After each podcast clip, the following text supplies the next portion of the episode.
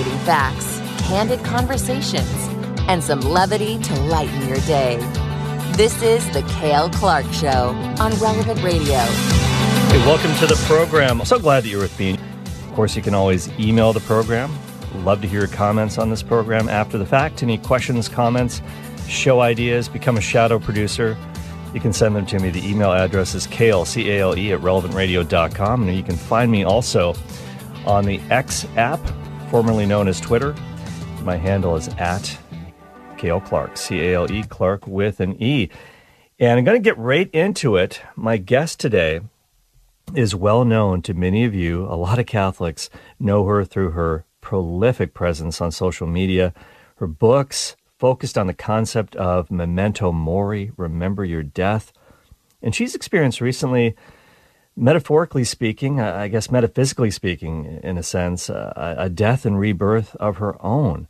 She's going to share about that. She's now part of the Sisters of the Little Way, a new private association of nuns in the church. And she joins me today on the Cale Clark Show from somewhere in the Archdiocese of Portland, Oregon. Sister Theresa Aletheia Noble is here on the program. Sister, thank you so much for taking the time. How are you? Thanks for having me on, Cale. I'm, I'm doing really well. How are you? I'm doing great. I'm doing great. It's great to have this conversation. Um, it's one of those situations where I feel like I know you because I've read your work, and sometimes people call on the show and they say, "Hey, Cale, I feel like I know you because I've been listening to you for a while." And that's mm-hmm. it's it's you know how it goes, and and and but a lot of people who, who might be listening right now maybe don't know much about you and your background. So I always like to ask my guests in the beginning to share a little bit about their superhero origin story. And for you, it kind of starts in Tulsa, Oklahoma, Tulsa, Oklahoma, doesn't it? Yeah, I am from Tulsa, Oklahoma. My family is still there.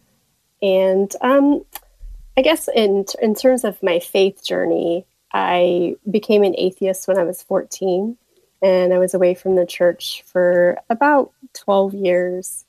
And I returned and very soon after entered the convent uh, you go from one extreme to the next, I guess. and after that, I was in um, the convent for 12 years, and I was about to make my perpetual vows with uh, another congregation. And I just, I've, the Lord was really clear that He wanted me to do something else. And He had to be, He has to be pretty clear each time. Like, clear mm. the point where he tells me I exist, hello, and then clear the next time where he's like, I want you to, to veer in another direction suddenly. And so I was I was three months away from making perpetual vows, and he made clear to me that it was he was asking me to do something new.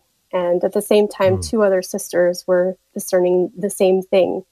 And so we are now in, we went from the East Coast to the West Coast, and our lives have completely changed because God is just kind of like that. yeah, He's always, uh, for sure, a God of surprises. We we know that, and and I, I can identify with, with that sister. This idea of needing a clear, clear sign message. Go this way and, you yeah you, you've unpacked a lot of things in in what you just said over the over the past few moments but I, I want to just go back for a second to when you were a teenager and you and you decided that you were an atheist at the age of I think you said 14. Now, your parents were Catholic mm-hmm. though, right?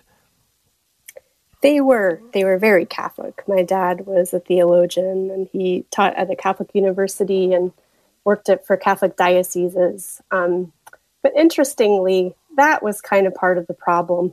hmm. um, and it's it's related to our current mission really because I because he was so in the heart of the church, he mm-hmm. saw the best and the worst, and therefore his kids saw the best and the worst. And I remember as a kid saying to myself, I feel like some of these people are hypocritical, and it, and I just thought, hmm. I I feel like if if the point of faith is, you know, not only our salvation, but in the mean in the meantime, while we're working towards our salvation, to be charitable to others and to be good to others.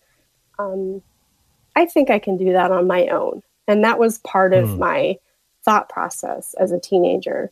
Interesting. And in our current mission, I, I, think back to that because I, I, think God had a plan all along. I can really understand the people who leave the church for those reasons. Mm-hmm. For, you know, they see what philosophers call like meager moral fruits. If if they don't see that your faith is making you a better person, then that can be a reason for them to think, well, I'm just I'm not sure that your faith is that this is actually credible and this is real. Yeah, I, I, the meager moral fruits. That, that's that's a great line, and and I, it's interesting because I, feel like kids, even if, uh, and I'm I'm sure that you had formation in the faith with your your dad being a PhD, of course, and uh, in terms of religious of your religious education. But I, I always find that that teenagers, even if they don't have a great religious formation, they have an excellent detector for hypocrisy. Um, and, and yes. they just somehow kind of know. And I don't know exactly why that is. Um, but but they they do sense it. I think there's no question about it. Not just kids, but adults too. Yeah, that's something I love about, about teenagers, but also just certain kinds of people who think in different ways.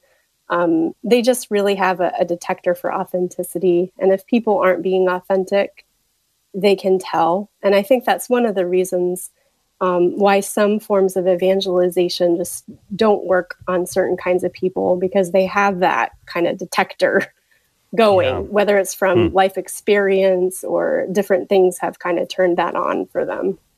Like what what types of evangelism are you referring to that you think might not work, sister?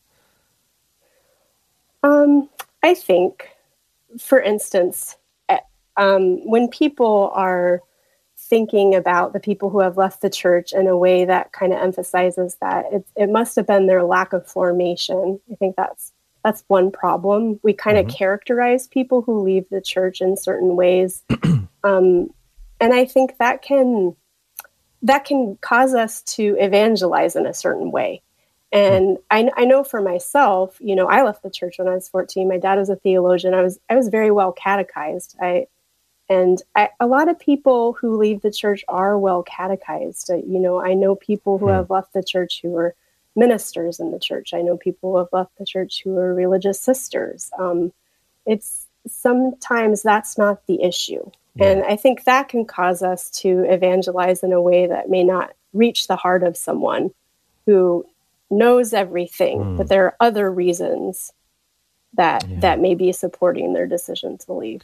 Yeah, that, that is intriguing. That is really intriguing, sister. You're listening to the Cale Clark Show on Relevant Radio. My guest is Sister Theresa Aletheia Noble. And I think that's true because when it, when it comes to the fallout of, of people leaving the church in droves over the last few decades, I think a lot of the, the answers that people want to proffer as to how to fix the problem is more catechesis, more formation at an intellectual level. But that's not always gonna. It will do it for some people for sure, but but there's a lot of mm-hmm. other stuff going on with people, and and um, we're complicated beings, obviously, and and I, and we, I do want to talk about for sure what what you think a, a better solution might be, but but I do want to get back to your own story for just a second because eventually somehow you wound up in Costa Rica. Can you tell me what let you were Bryn Mawr College and you were like leading an animal rights club there and just, I, just talk to me about that process, how you got to Costa Rica and, and what happened there. Uh, so all throughout college, I, I, was an atheist, and after college, I taught for a couple years in Teach for America. So I was teaching in inner city schools, and I was taking a break before I went to mm. law school when I went to Costa Rica. And uh, what happened there was my conversion, and similar to when God was like, I, I'm going to veer you in a new direction. This was a complete, you know, 180. He just said, he, I was um, working on a farm and being surrounded by, by nature and the goodness of the people there. I just was evangelized by the beauty of the, of the nature and the goodness of the people. And one day I was walking and I it was like a, a moment from one second to the next that God kind of presented himself to me through the reality and the being of the world and the beauty of the world. And he's he just said to me, I exist and I love mm. you and I have a plan for your life. Wow, that's that's incredible. So it's almost like the transcendentals, the beauty uh, of the world of nature, as you said, the goodness of the people that you're with, and then truth personified. it gets it gets a hold of you. Yeah, truth, goodness, and beauty. And, and I know that the, Mm-hmm. the transcendentals are, are really important to what you to what you're doing right now, which which we'll definitely get into. And okay, so so you somehow got a sense of God's reality, and did you know immediately that that you were to sort of re-embrace your Catholic faith, or had you thought, well, maybe there's something else going on here? Yeah, it, it- interestingly, people could just kind of assume I went straight back to the Catholic faith, but I had a lot of obstacles to doing that intellectual ones and emotional ones. And I really was not interested in returning to the Catholic Mm. Church.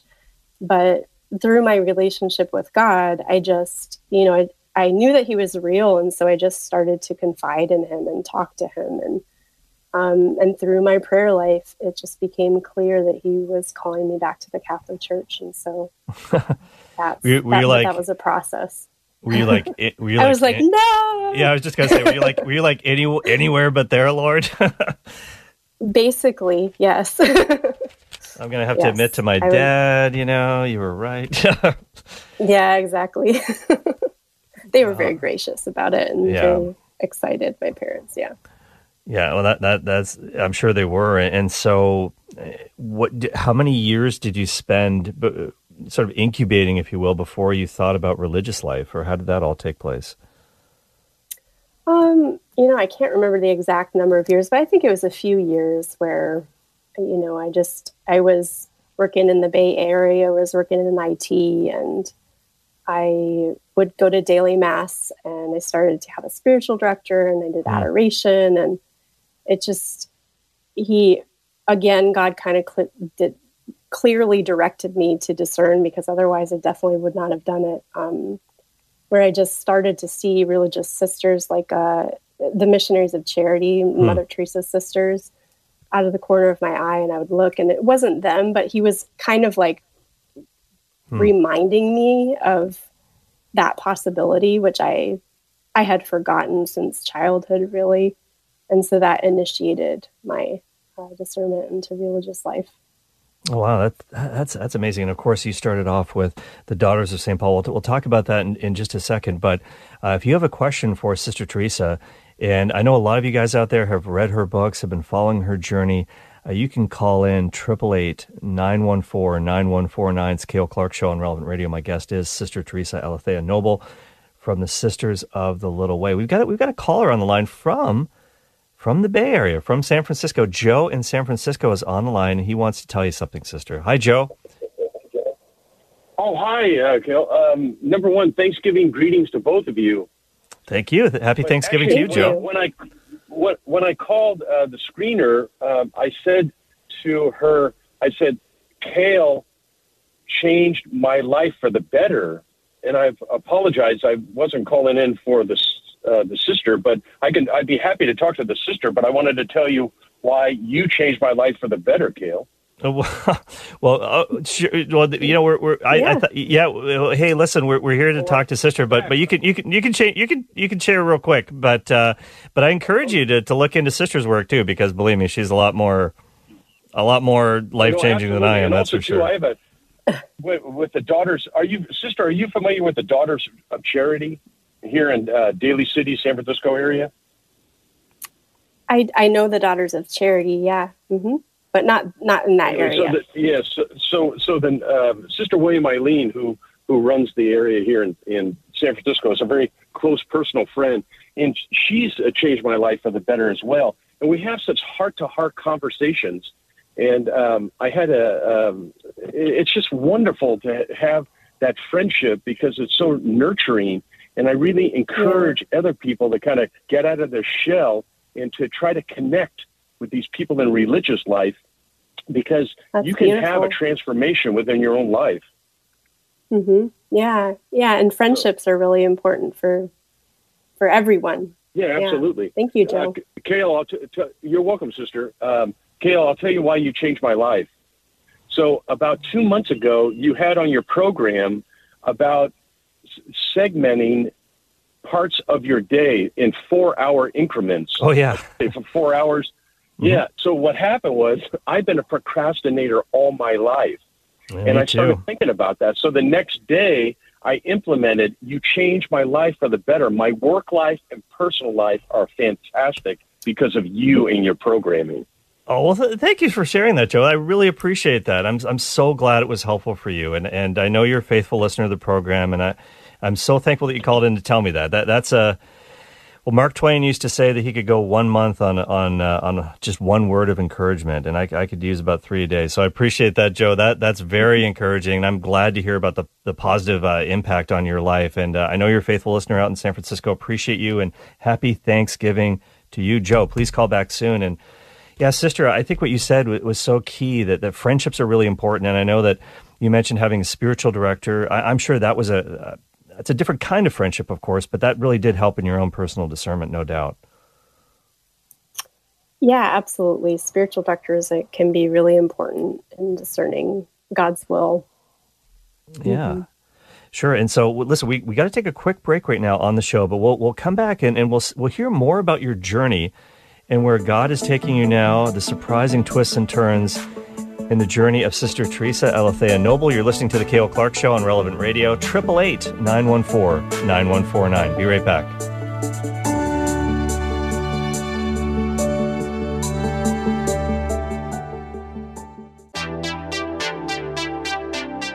This is the Cale Clark Show, giving you the confidence you need to bring the faith into everyday life. Hey, welcome back to the Cale Clark Show. My guest today is Sister Theresa Aletheia Noble from the Sisters of the Little Way. And you can call in if you have a question for Sister, 888 914 9149. 888 914 9149. And I'll tell you this um, you probably know Sister very well from her writings about the memento mori phenomenon, the Memento Mori Lenten devotional. I actually, sister, I actually used that a lot last year on the program. For every day during Lent, I would share a little bit from that devotional. I found it really helpful, and I know our listeners did as well. Also, the author of books such as The Prodigal You Love, and she kind of has a prodigal story too, which she told uh, before the break, and the Memento Mori Advent Companion. You're definitely going to want to grab that if you can. And, and, and sister, I want to talk a little bit about what happened in the summer of 20- 21. You were in the process of making, really about to make your final vows uh, with the Daughters of St. Paul. You went to Italy. And this is where, you know, and I, I, assu- I was kind of assuming because I follow you on Twitter, your handle is at pursued by truth. If anyone else wants to follow you there, uh, sister, I, I, always follow you, and I and you kind of went dark for a little while, and I, and I kind of thought, you know, maybe she, it's just because of the discernment process. This is part of the deal, but mm-hmm. there were there were other things going on, weren't there?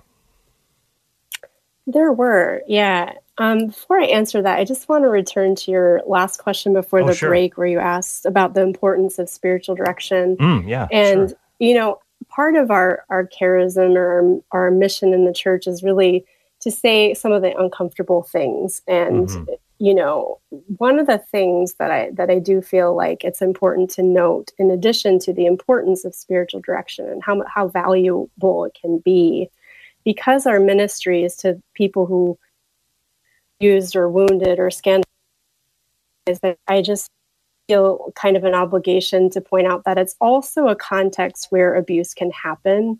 And we do hear from people mm. who have experienced that. So it's not to say that spiritual direction is something that people shouldn't do. It's very important. But at the same time, it's something just to be cautious about um, especially, you know, I don't know if people know about the situation with Father Alex Crow, and he had a spiritual direction relationship with with a underage girl, and that became abusive, and that's something that's been in the news recently. Has probably scandalized many people, mm-hmm. and these are uncomfortable topics and things that I feel uncomfortable even bringing up sometimes because people don't want to talk about them.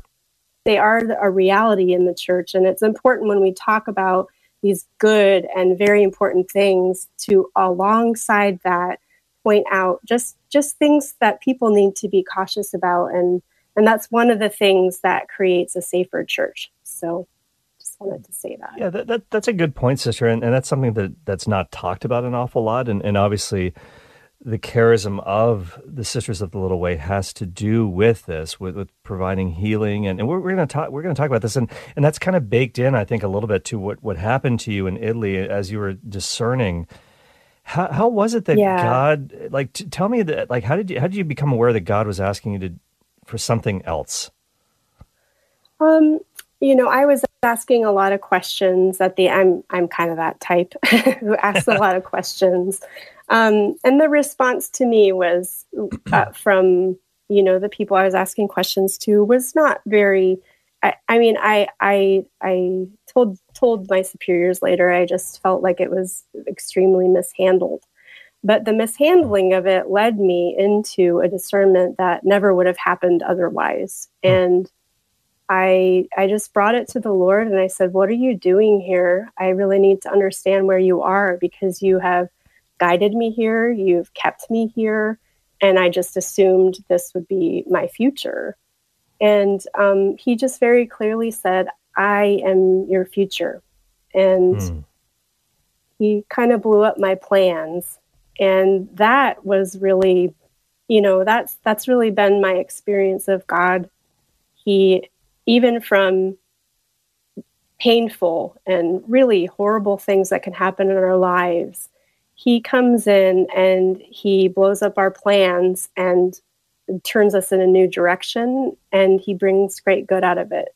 So that's been an experience in so many different junctures in my life. Yeah. And that that was what happened then. Yeah. He just said, it's time time for us to do something new.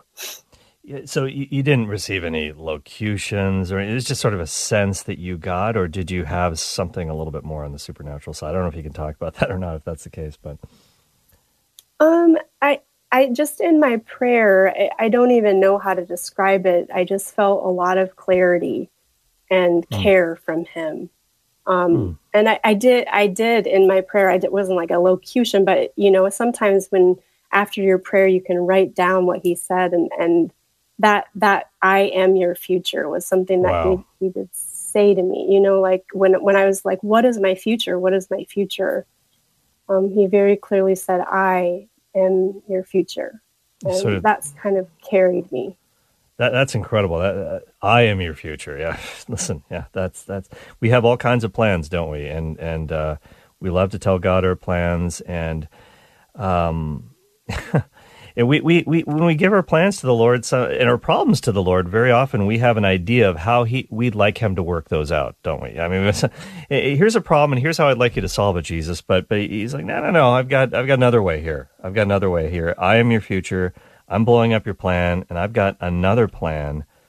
And my plan for you, Sister Theresa, is the Sisters of the Little Way. So, how did this all take shape, and, and how did this sort of uh, like dovetail with, with, with this new thing that Jesus was doing in your life? Yeah, I, I'd always had a heart for people on the fringes of the church or people who didn't feel like they belonged. And that was one of the main reasons why I did a lot of ministry when I was with the Daughters of St. Paul online, because that's where Hmm. you reach those kinds of people. Yeah. and so i felt i felt the lord just had you know he has a heart for the one in the 99 and i just felt like he that i was participating in his love for those people and as i discerned with sister maria kim and sister danielle victoria we just we felt like he was calling us to to specifically reach out to those people but to especially reach out to those who have been abused or wounded or scandalized by members of the church. Which, if you think about that last verb, scandalize, that really includes a lot of people. Yeah, yeah, absolutely. And uh, one of the, one of the things that we were talking about uh, earlier before uh, we went on air, sister, is that that is always kind of in the background when you're talking to people who have either left the church or don't want to enter the church. What are, what are some of the issues? The, the reasons why, and sometimes in our evangelistic efforts, it's not it's not it's not the issue for everyone, but for a lot of people, it's it's omnipresent, and to ignore it is not helpful, is it? Yeah, and I think I think that although people won't necessarily leave the church and say the reason I'm leaving the church is the abuse crisis, I think it's in the background of a lot of people's reasons for hmm. leaving mm. the church.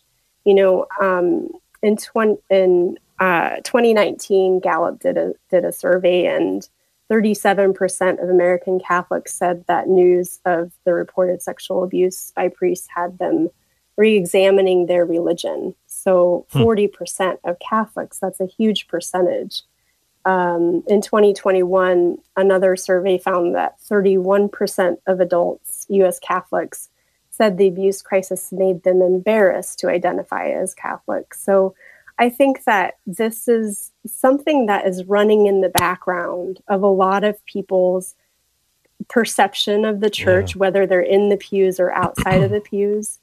And I think that if you don't acknowledge that, if you kind of treat it as an ancillary issue or something that we, oh, you know, we talk about that only in certain circumstances, then you're not really addressing that yeah. that this was not just a situation of, you know, particular priests being abusive. This was a situation that was also a systemic cover up.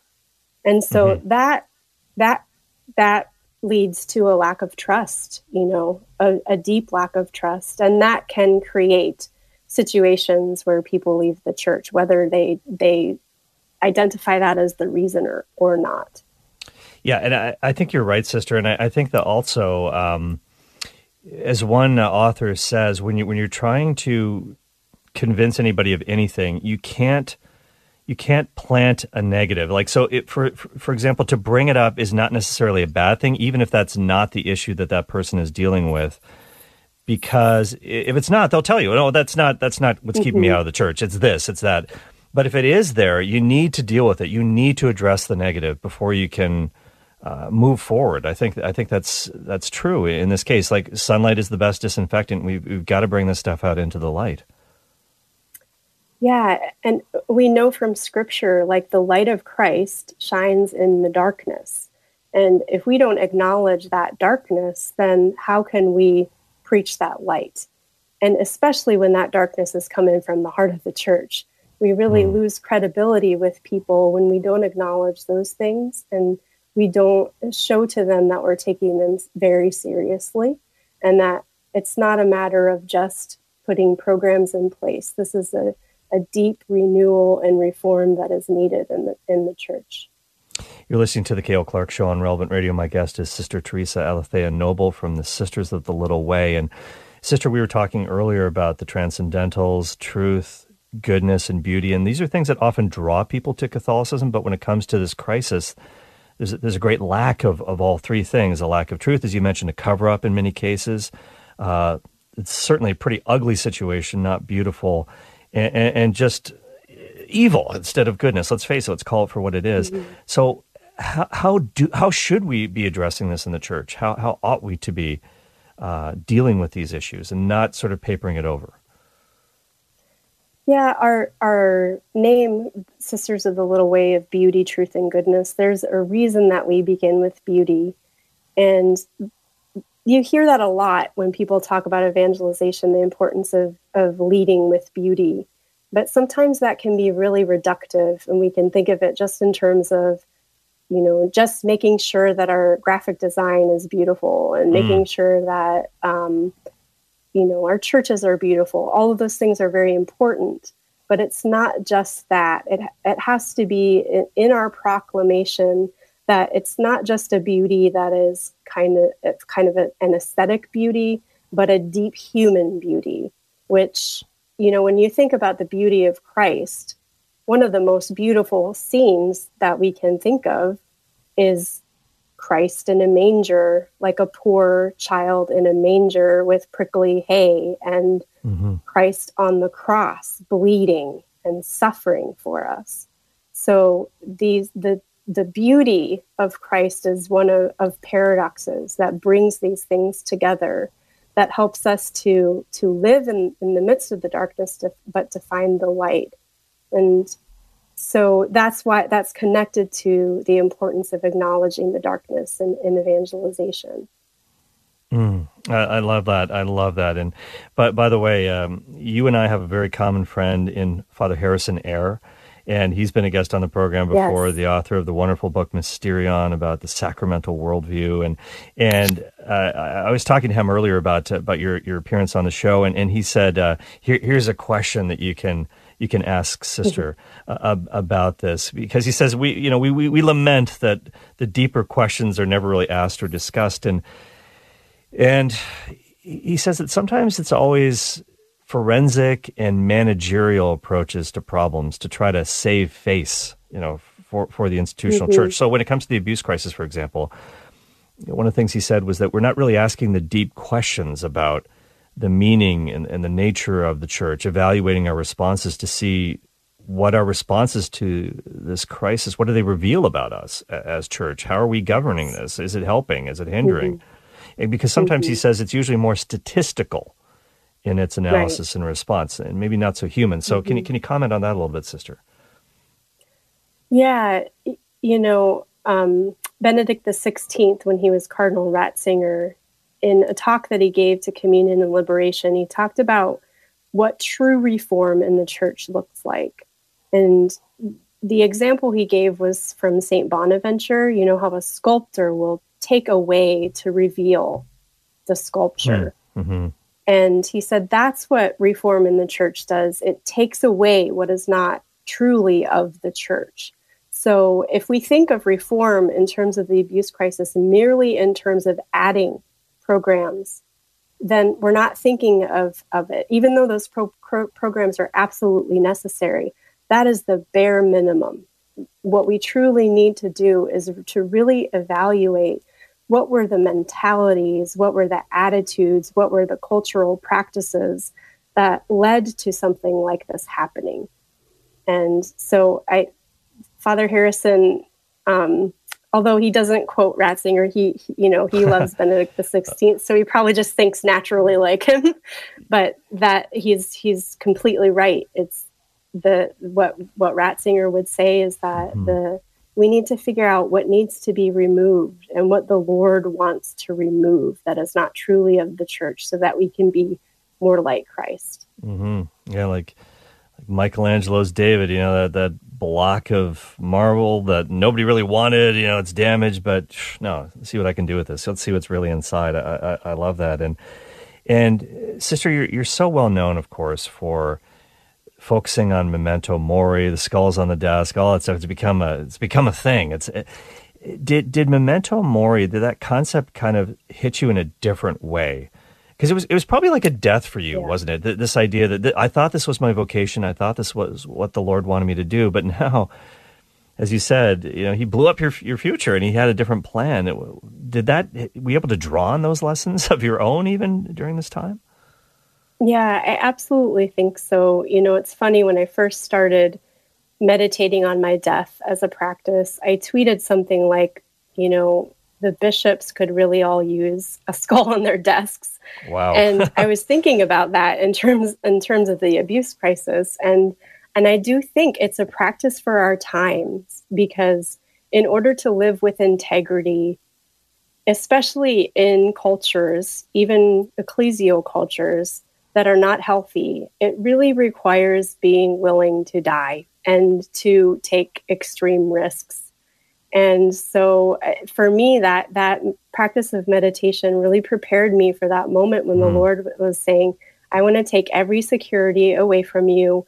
I want to lead you and Sister Maria Kim and Sister Danielle to something totally new. You will be risking your living of religious life to do it. You will be continuing to risk your religious life um, if you say the things that I would like you to say.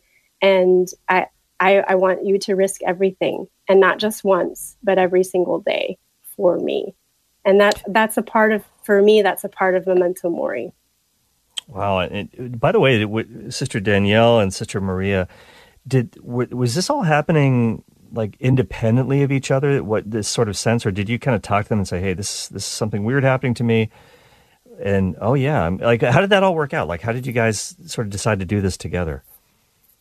Um, we had worked together before, and we we all had some of the some similar concerns, and so we would talk about different things, and it just be it just I don't even know how to explain it. The Lord just made clear that um, He was leading us to something new.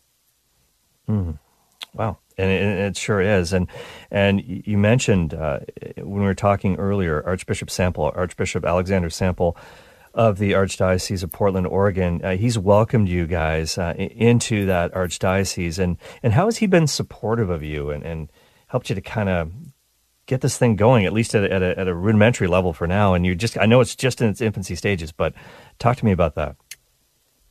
Yeah, I mean, the biggest support that he gives us is welcoming us into his diocese. Um, private associations are pretty much on their own in the beginning to kind of prove that that themselves in, in amidst the church is this really something that God is is doing. So he's been super supportive, but also prudentially kind of we'll see what happens. And in that process, we've just been really edified by him because uh, we we had to look around to find the right bishop for this, and mm-hmm. we knew that it was a delicate mission that God was giving us and sensitive, and it required kind of that tenacity and ability to to take a risk on us. And Archbishop Sample, he, he wrote a, a letter on after the, the Pennsylvania report came out on the yeah. abuse crisis. And it was so powerful. I think Catholic culture has it if people want to Google it and read it. But okay. we just we knew that he would understand and or we hoped that he would, and that has proven to be true. And so we're really grateful to him for receiving us and seeing what happens. Yeah, absolutely. And, and seeing what, what, what, the Spirit does. My guest today is Sister Theresa Aletheia Noble. You're listening to The Cale Clark Show on Relevant Radio. And we will be right back with Sister and your phone calls, 888 914 9149. Got to take a quick break. We'll be right back.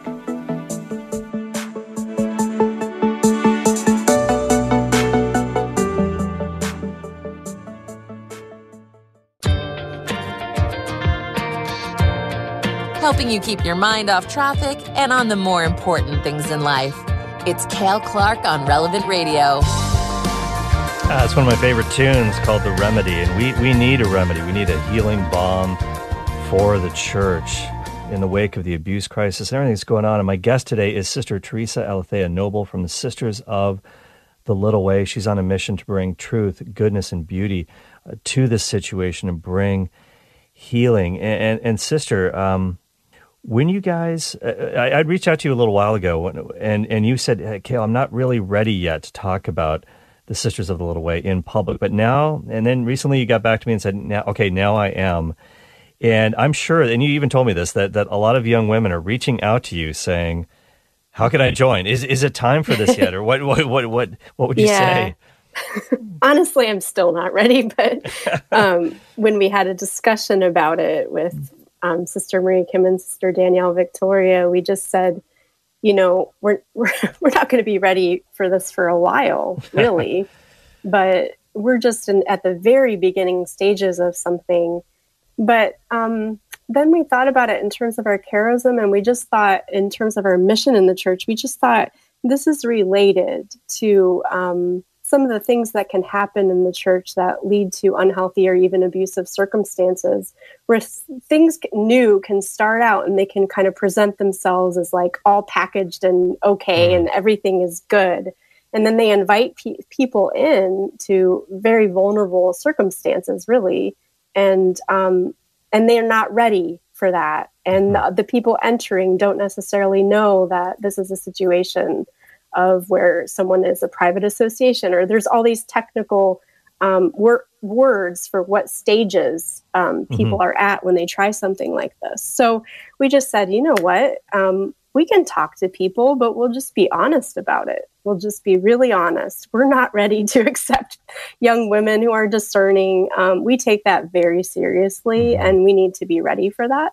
and um, and we also want to be just really honest about the uncertainty of what we're doing. You know two thirds of I, I read this when i was doing all this research when I f- first heard god calling me to this and i said what exactly is is he calling me to? And i read that like two thirds of new religious communities don't continue. So Um, wow. I was like, oh, well, thanks a lot, God. You're calling me to something with a two thirds failure rate, quote unquote. But then I thought mm-hmm. to myself, that's another memento mori. Like, if it's really, even if this lasts another year or two years, yeah. um, whatever God wants me to do in in this time, I'm going to do it. And we all have decided to do that. So, um, yeah, so we're just being honest about where yeah. we're at. We're just at the very beginning of something. Mm-hmm. Yeah. yeah. Yeah, absolutely. And, and we're going to ask all of our listeners to, to pray for you as you as you continue on that journey from day to day, uh, just trusting in those daily mercies from the Lord. Let's take a phone call right now, 888 914 9149. Let's go to Luana in Mesa, Arizona, who's been waiting patiently on the line. Hi, Luana. You're on the air with Sister Theresa. Oh, thank you so much for, you know, the both of you. I'm so glad to hear of such hope. And, um, you know, God is our, God is the boss, and we're the team players, and happy to be so. So my question was, I, I'm glad to hear of your story, sister. My husband and I have um, have a son, and I guess we're in a, a group of more and more parents who are saying, "Oh yes, our children have fallen away from the faith, and you know, mm-hmm. please pray for them. Um, in our case, we have a son who um, is in the Navy. He's married and um, about 26, and he's expecting uh, a new child. We're all very happy. However, um, I was told by him, and I raised him. You know, we raised him in the faith um, mm-hmm. that he no longer believes what we believe. Mm-hmm. And as you can imagine, mm-hmm. it's a sword through yeah. the heart. Yeah. So, what would you suggest? And excuse my me being emotional because this is huge for me. I love mm-hmm. our faith. I love our faith, and my husband does too. And what would you suggest you know, how should we approach them? Because, you know, I have tried, tried, tried. And he's a very mm-hmm. intellectual kid and he's a good guy. Mm-hmm. Yeah. And, um, you know, we want to make sure we want to see that that baby is baptized and, and brought up in the mm-hmm. faith as well. But right now it's more like, yes, yes, mom, we, yeah, we, yeah. we just tolerate your you and dad's uh, faith, but yeah. you know we don't believe it anymore. Well, Luana, uh, yeah. that's a great question. Sister, you've dealt with this a lot. Of course, you wrote a book about this, How to Reach Your Prodigal, and uh, the prodigal in your life. The Prodigal You Love is the name of the book. And what are your thoughts on this? Yeah, I have to say that um, the way that I think about this has changed. Um, and I think the main thing I would say to you, Luana, is that I can't tell you what to do, but you are his mother. So I think deep down you have the instincts. You've lived with him. You you know him. You raised him. You love him very deeply. So I would just say to really trust yourself and to trust what you feel like saying and, and not saying. And I think sometimes when we go to books and we go to different things to tell us how to relate to our loved ones, it can bring us to a situation where we um, hmm. where we do what deep down we know isn't quite right. We, we're kind of following the advice of the quote unquote experts, but but you are the expert in your son. Mm, and yeah. I, I would just encourage you to trust trust your motherhood and ask the Holy Spirit to guide you in your interactions with him because you you know him best and and the Lord will will help you to know what to say. Yeah, I, I like that. It's it's not so much a, a science as an art form, and, and, sometimes we can get too hung up on the on the techniques. And oh, if only I had the right book to tell me how to deal with the situation. Yeah, not, and I think a lot of people feel just so incapable when it when they feel like they have to follow a technique or they have to do it the right way, you know, mm-hmm. and I think parents, especially, just to be empowered in their parenthood and their love for their children is the biggest thing because they know their children.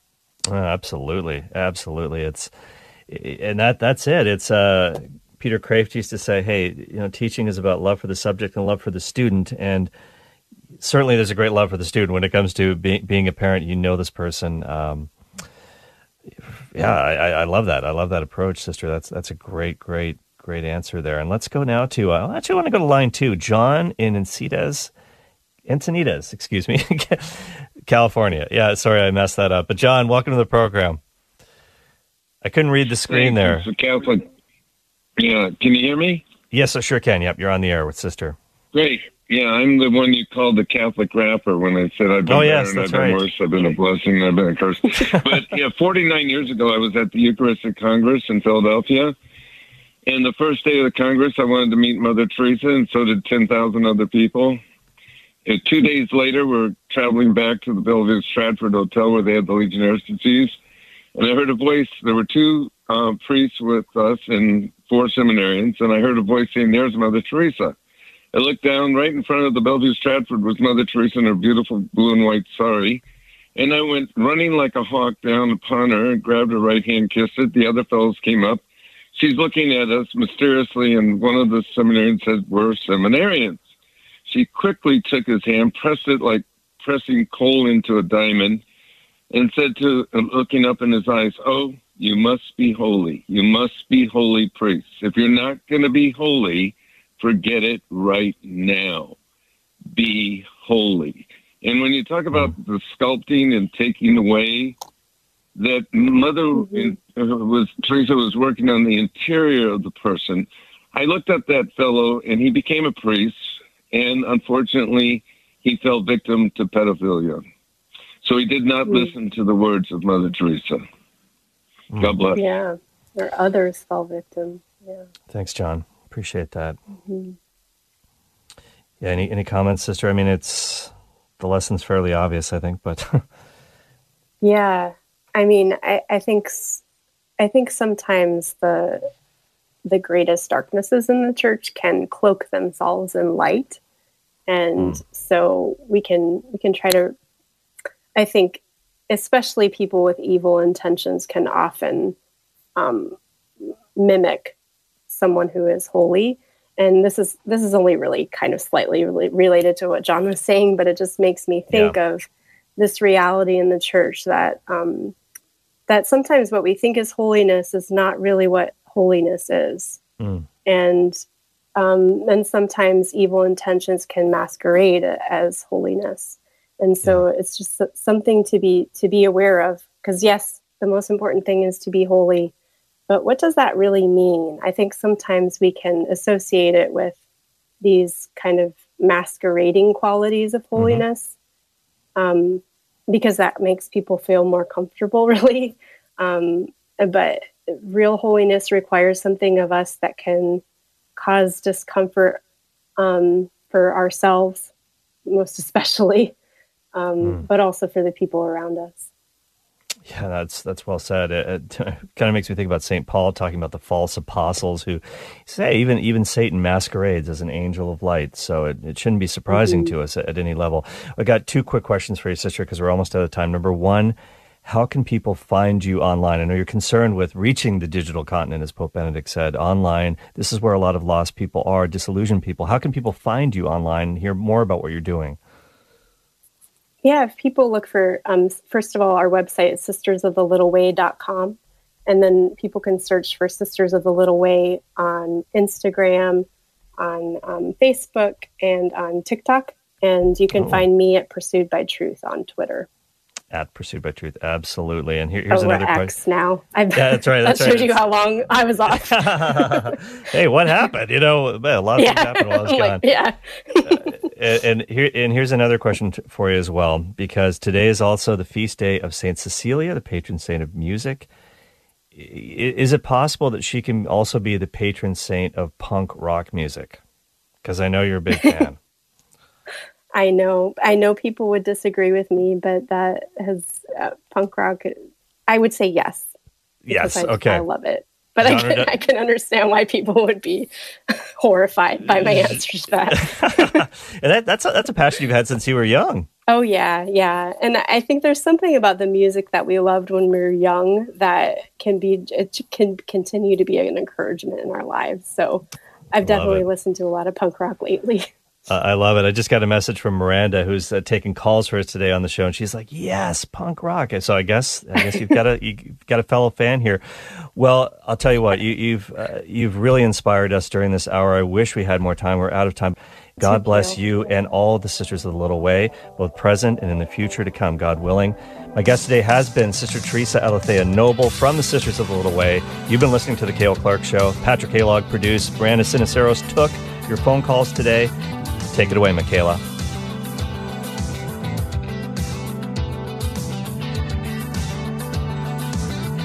Thank you for listening to my daddy.